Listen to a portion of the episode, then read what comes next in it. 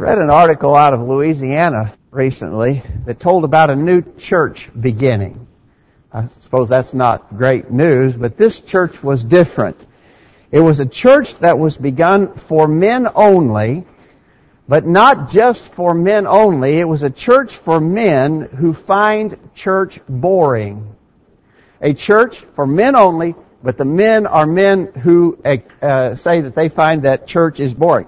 Uh, as you quite can imagine, this church was not traditional in any sense of the word. The church meets in a gym, and it meets only one Saturday evening per month. The preacher preaches standing in front of a scoreboard with the clock running, and he promises that he'll get the people out in less than an hour. What do you think about that? I, I hope that you think the same thing that I think about that, and that is that's pretty outrageous. Uh, it's not, but it's not surprising uh, that there are a number of religious leaders who are commending that sort of thing. That do whatever it takes to get people to come. Do whatever it takes to make people be interested. Uh, whatever it is, however you can, reach out to those people. We want to talk about that sort of thing in our lesson this morning. What about worship? And what about the idea that going to church is boring? And what should we do about that sort of thing? We'll talk about that in our lesson this morning. Thank you all for being here today. We're so glad that you're here. Uh, appreciate your presence very much. We have visitors. We're grateful that you've come our way.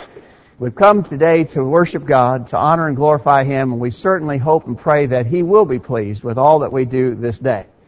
But we also want all of us to be edified, encouraged, built up, strengthened, instructed in the ways of God, and we certainly hope that can happen too. If you have any questions about anything you see today, anything that you hear, by all means let your questions be known. We'll try to give a Bible answer for what questions you might have about our service today. Thanks for being here. What about the idea that we should alter our worship practices in order to make them more appealing to men. Because men sometimes, not just, I'm saying men in the generic sense here, people sometimes are just bored with church. And so, because of that, we see some religious groups going to what they call uh, contemporary worship services. And in these contemporary worship services, what they have is some sort of a, for better uh, uh, uh probably accurate use of terms. They have basically a rock band performing music to keep people entertained. They have skits. They have dramas where they act out Bible stories. Um, they have hand clapping and cheering and shouting. Uh, they have praise teams that basically amount to quartets that uh, pretty professional in the way that they sing their songs and perform entertainment for people who sit and watch. All of that is in the idea of making church more appealing to those who otherwise would be bored. Is being bored with church a new thing? Is that something that just happened here recently? People started being bored with worshiping God? I want to suggest to you that it is not new. And that in the text that Arthur read for us earlier the, uh, from Malachi chapter 1 and then running on into chapter 2, it was a problem in the day of Malachi that people were bored with worship. Notice you say, my, how tiresome it is, and you disdainfully sniff at it. The prophet there, speaking on behalf of God, was referencing their attitude toward worshiping Him. It's tiresome. Uh, and they disdainfully sniff at it. Well, uh, through the prophet, God in this context basically suggests two alternatives. If you feel that it's tiresome, we would say, if you're bored with it, here's two alternatives for you. The first alternative, he says, Oh, that there were one among you who would shut the gates, that you might not uselessly kindle fire on my altar. I am not pleased with you, says the Lord of hosts, nor will I accept an offering from you. You know what the first alternative was? just stay home. Just stay home. If that's going to be your attitude about it, if you're terribly bored and just can't handle it, then why don't you just stay home? Uh, if you are so bored and feel so negatively toward worship, don't even come. Don't even try to worship. And the fact of the matter is, the prophet says that God's not going to accept that kind of worship anyway. If you come and you have that attitude, it's not going to be acceptable worship anyway. You might as well just stay home. That's one alternative to the person who's so bored with church. But the preferable alternative is mentioned later.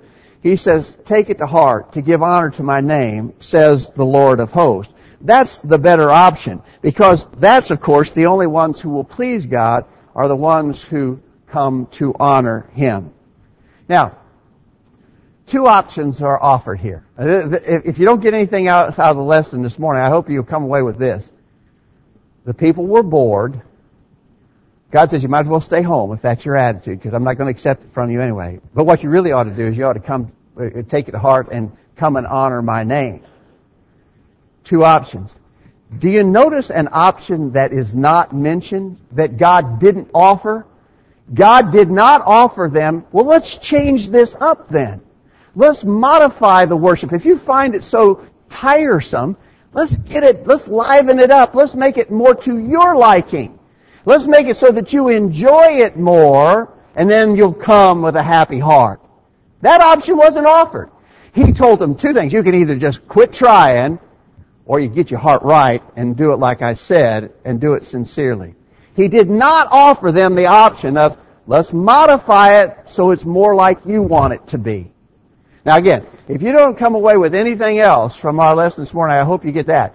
God does not offer us the option either of saying, well, let's change things. Uh, let's make it more like we want. We said at the outset about that men's only church that meets in a gym once a month on Saturday night. Uh, that's pretty extreme. I will agree. But I want to tell you, there's all sorts of that stuff going on all throughout the denominational world. They're changing worship to make it more appealing to men. But I'm sad to say that some of our own brethren are not that far behind in that approach. If, if it's not, if it's not what you like, let's do it different. Let's do it how you like.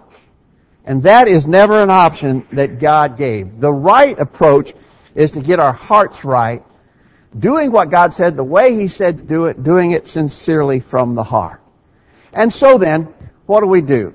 When church is boring, what do we do? What we don't do is change it, modify it, bring in things that are different, that, that seem to appeal to men more. Because that's a very transitory thing, you know.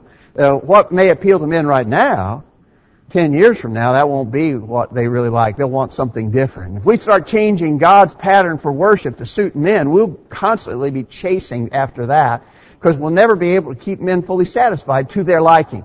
And that's never been the right approach anyway. The right approach, what do we do when church is boring? Let's offer some suggestions.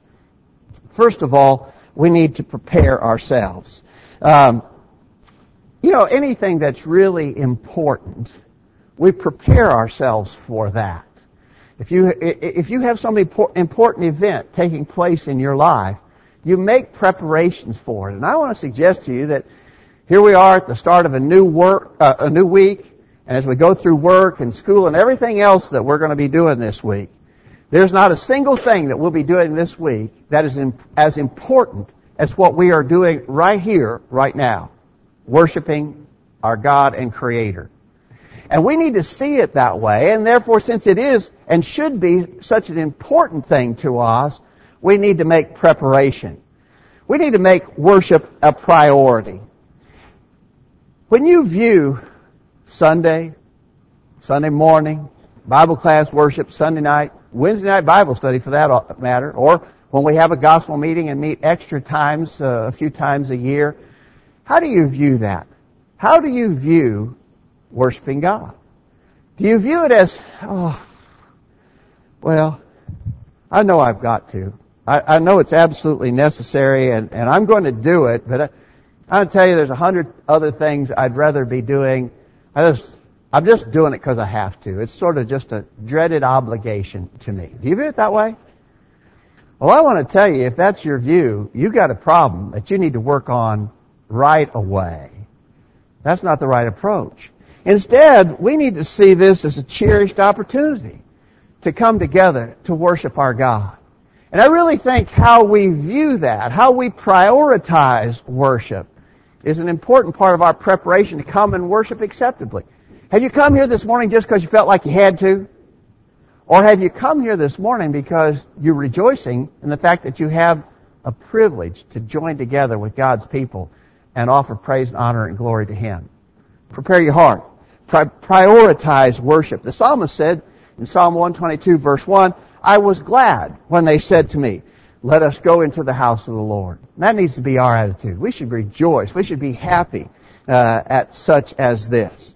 You know, God has always expected uh, the very best from those who come to serve Him, and He's always insisted on being first. In the Old Testament, when the people came to offer their sacrifices, their, their sacrifice was to be, notice, of the first fruits. The first of the first fruits of thy land shall bring, shalt thou bring into the house of the Lord thy God. God has always expected that, demanded that, insisted on that.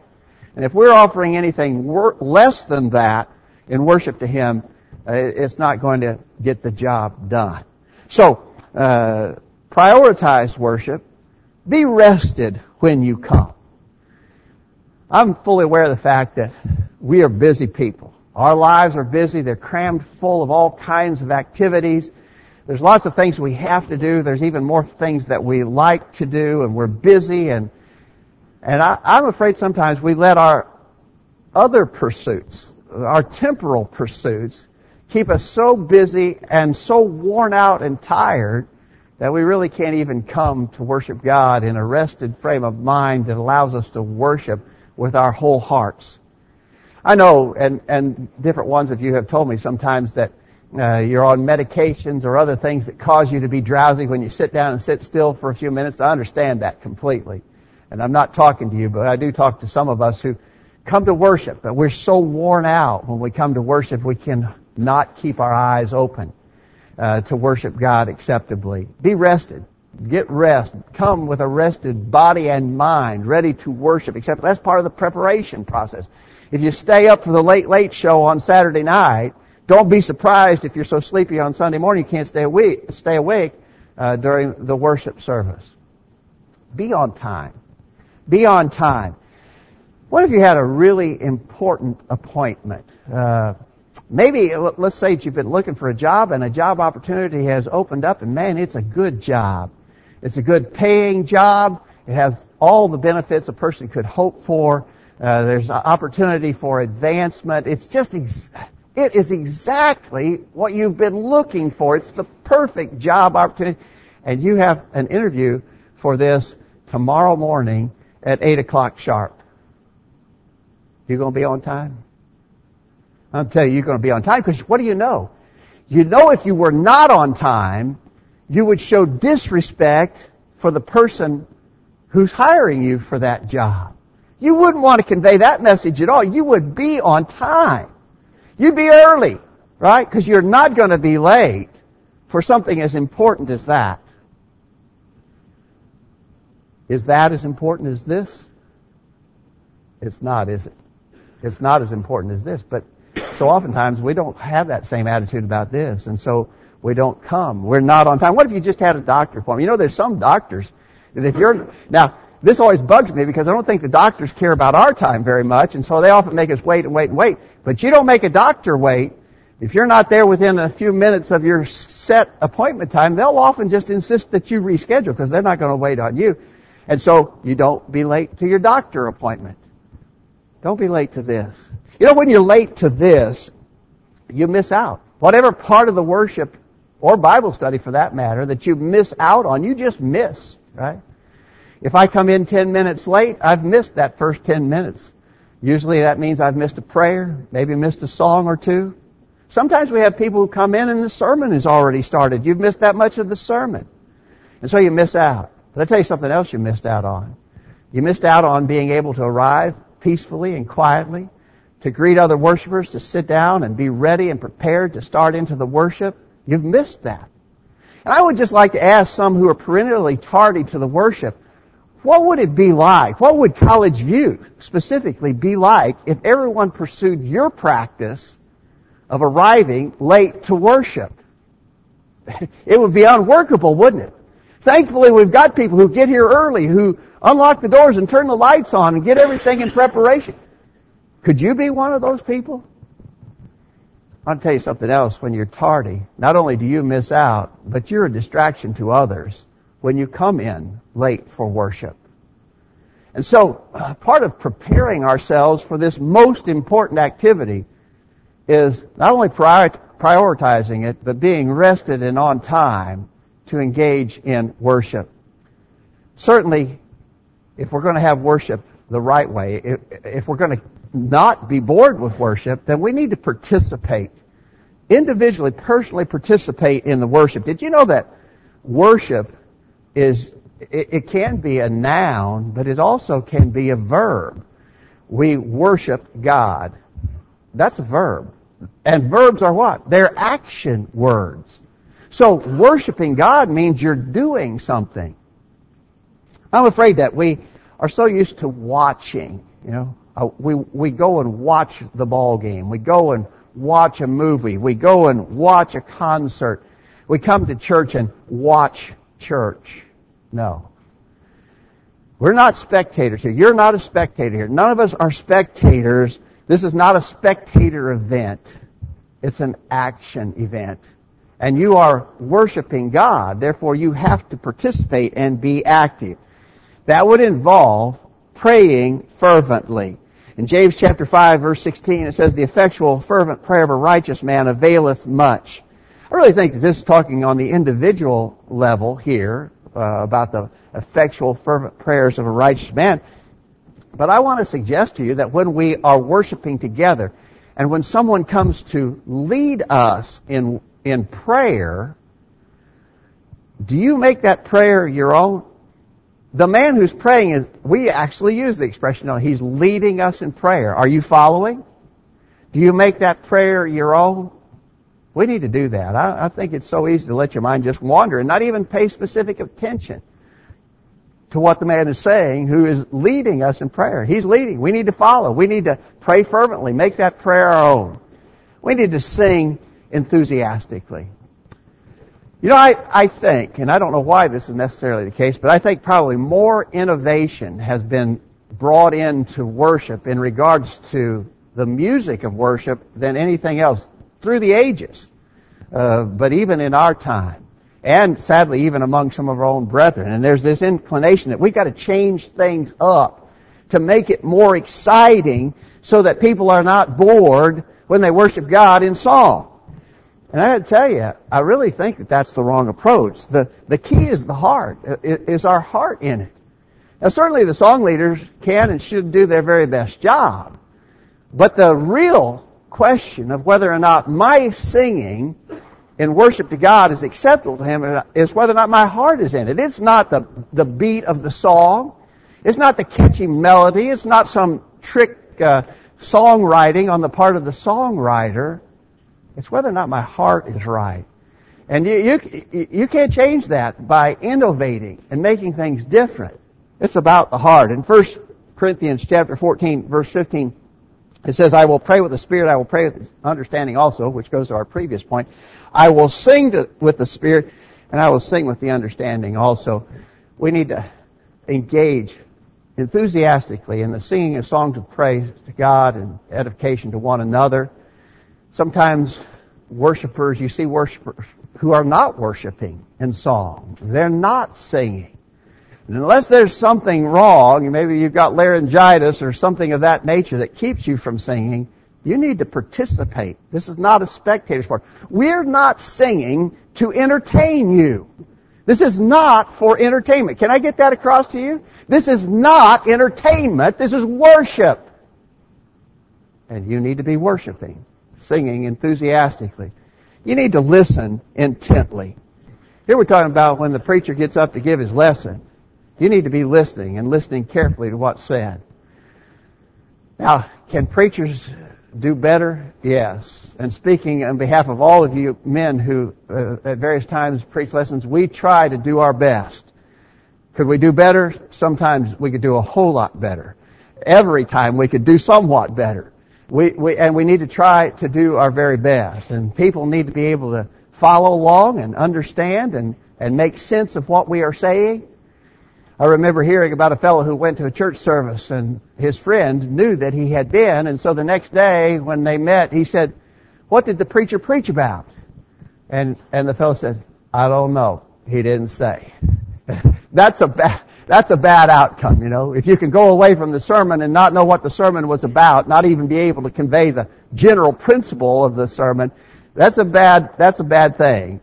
Uh, and, and preachers have a, a, heavy burden there to make it the best that they can. But I'm going to tell you, a lot of the success of a given lesson uh, lies in the heart of the listener. And you need to listen intently. In the book of Nehemiah, we read about a, a meeting that took place among the exiles who were returning from, from captivity. You know, Judah had been carried away into Babylonian captivity. But Cyrus, king of Persia, sent those exiles back and, uh, under, it, it, took a while, but finally under Nehemiah, uh, they were able to rebuild the walls of the city of Jerusalem. Ezra, the priest and scribe, uh, was there to help them be stronger spiritually. And here in Nehemiah chapter 8, beginning verse 2, it tells about a meeting that took place. It says, And Ezra the priest brought the law before the congregation, both of men and women, and all that could hear with understanding.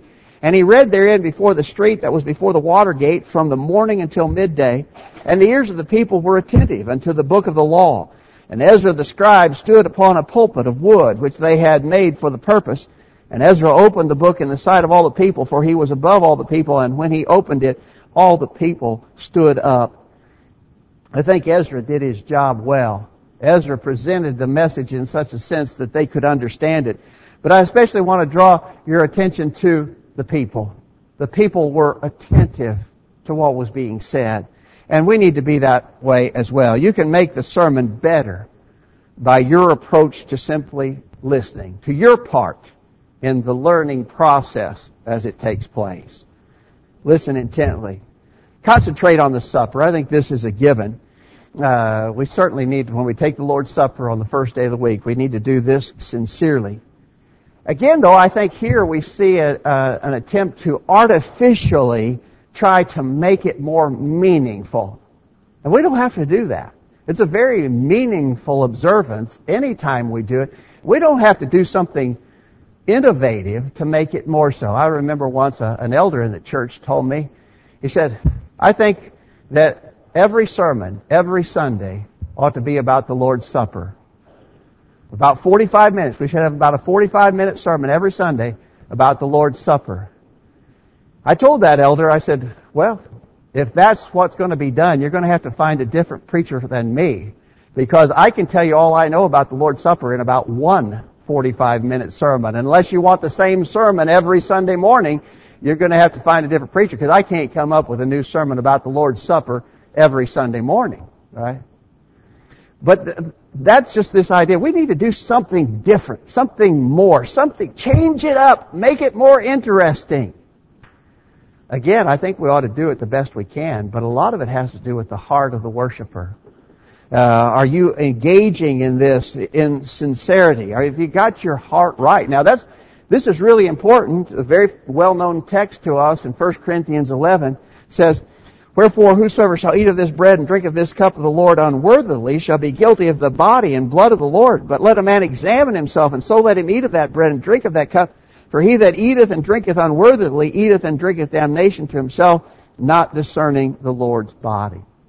We've pointed out before that this idea of observing unworthily means that we're not paying attention, that we're not doing it from the heart, that we're not remembering Jesus when we observe the Lord's Supper. We need to concentrate on the supper. Now, I want to stress, I don't think the Lord's Supper, although it is so very important, I don't think it's any more important than what we've already been talking about. It's an essential part of our first day of the week worship to God. But it's no more so than the other things that we're commanded to do in worship to God either. It all, all of it is important and requires us to participate from the heart. You need to plan your giving. You know, when it comes time to take up a collection on Sunday, sometimes what you see is people scrambling uh, in their purse or their wallet to find a, a few extra dollars that they can throw into the collection plate when it passes them by. what you're seeing there is, is an indication that people haven't planned their giving. We need to plan our giving. You know, uh, we're supposed to give sacrificially. We're supposed to give up of ourselves something in this matter.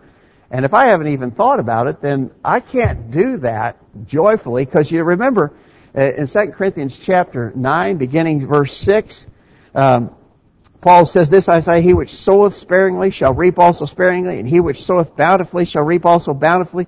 Every man according as he purposeth in his heart, so them give, not grudgingly or of necessity, for God loveth a cheerful giver. Well, it talks about planning, purposing in the heart, realize, but it also talks about being a cheerful giver. If I haven't really purposed in my heart, then I'm missing out on the ability to give cheerfully when that opportunity comes around I need to plan my giving. Do you realize what we've just done? Sometimes we talk about the five acts of worship. We just talked about each one of the five acts of worship. And you know what's common about every one of those five acts of worship? They need to be done from the heart. And if they're not, they're not right. And going back to what Malachi, the prophet, said on behalf of God, if they're not from the heart, they're not acceptable to God. And so we need to prepare ourselves and we need to participate in the worship. Finally, let me suggest to you we need to put into practice the things that we have learned, the things that we have studied. We need to go away from the worship refreshed, edified, but also with a renewed commitment to serve God faithfully, we need to put into practice the things that we've talked about uh, as we've joined together in worship. In James chapter 1, James says there's really no value otherwise. If we don't put it into practice, if we don't take it to heart and then live it, it's of no value. Remember James 1 verse 22 beginning, but be ye doers of the word, and not hearers only, deceiving your own selves. For if any be a hearer of the word, not a doer, he's like a, unto a man beholding his natural face in a glass. For behold, for he beholdeth himself, and goeth his way, and straightway forgetteth what manner of man he was. But whoso looketh into the perfect law of liberty, and continueth therein, he being not a forgetful hearer, but a doer of the work, this man shall be blessed in his deed. Who's blessed in his deed? Who's blessed? The one who does not forget what he hears, but he, and he does it. He puts it into practice. This is the man who is blessed. And we will be blessed. When we've come together for worship, if we take what we've learned, if we take what we've participated in, and we live it in our lives as we leave this place of worship. What do you do when church is boring? Well, if church is boring, you've got a problem. And the problem isn't addressed by whipping this up into some kind of an emotional frenzy. The, the problem is not addressed by changing the pattern clearly set forth in the Word of God. If church is boring, it's a heart problem, and you need to address that. Thanks for your good attention to what we've had to say and hope that it's helpful. We're going to end the lesson with a song of invitation, and in doing so, we'll ask everybody to think about your relationship with God, make sure it's right. If you're not a Christian yet, you need to obey that simple gospel plan of salvation. We were so happy Wednesday night to see David Toombs obey the gospel and be baptized into Christ. It was, it was such a, a joyful time for us. I learned also this past week that the Callahan's grandson was baptized, uh, and we, we rejoiced with them in knowing that their grandson was baptized. It's the most important decision of life. There is no other decision so important as that. If you're not a Christian, but you understand that simple plan of salvation, hear, believe, repent, confess, be baptized. We hope you'll make that decision without delay. If you need more information, more study, just say so. We'd be glad to study with you. If you're a Christian already, but you've fallen away from faithfully serving the Lord, we urge you to come back to Him in repentance, confession, and prayer. If we can help in any way, let us know while we stand and sing.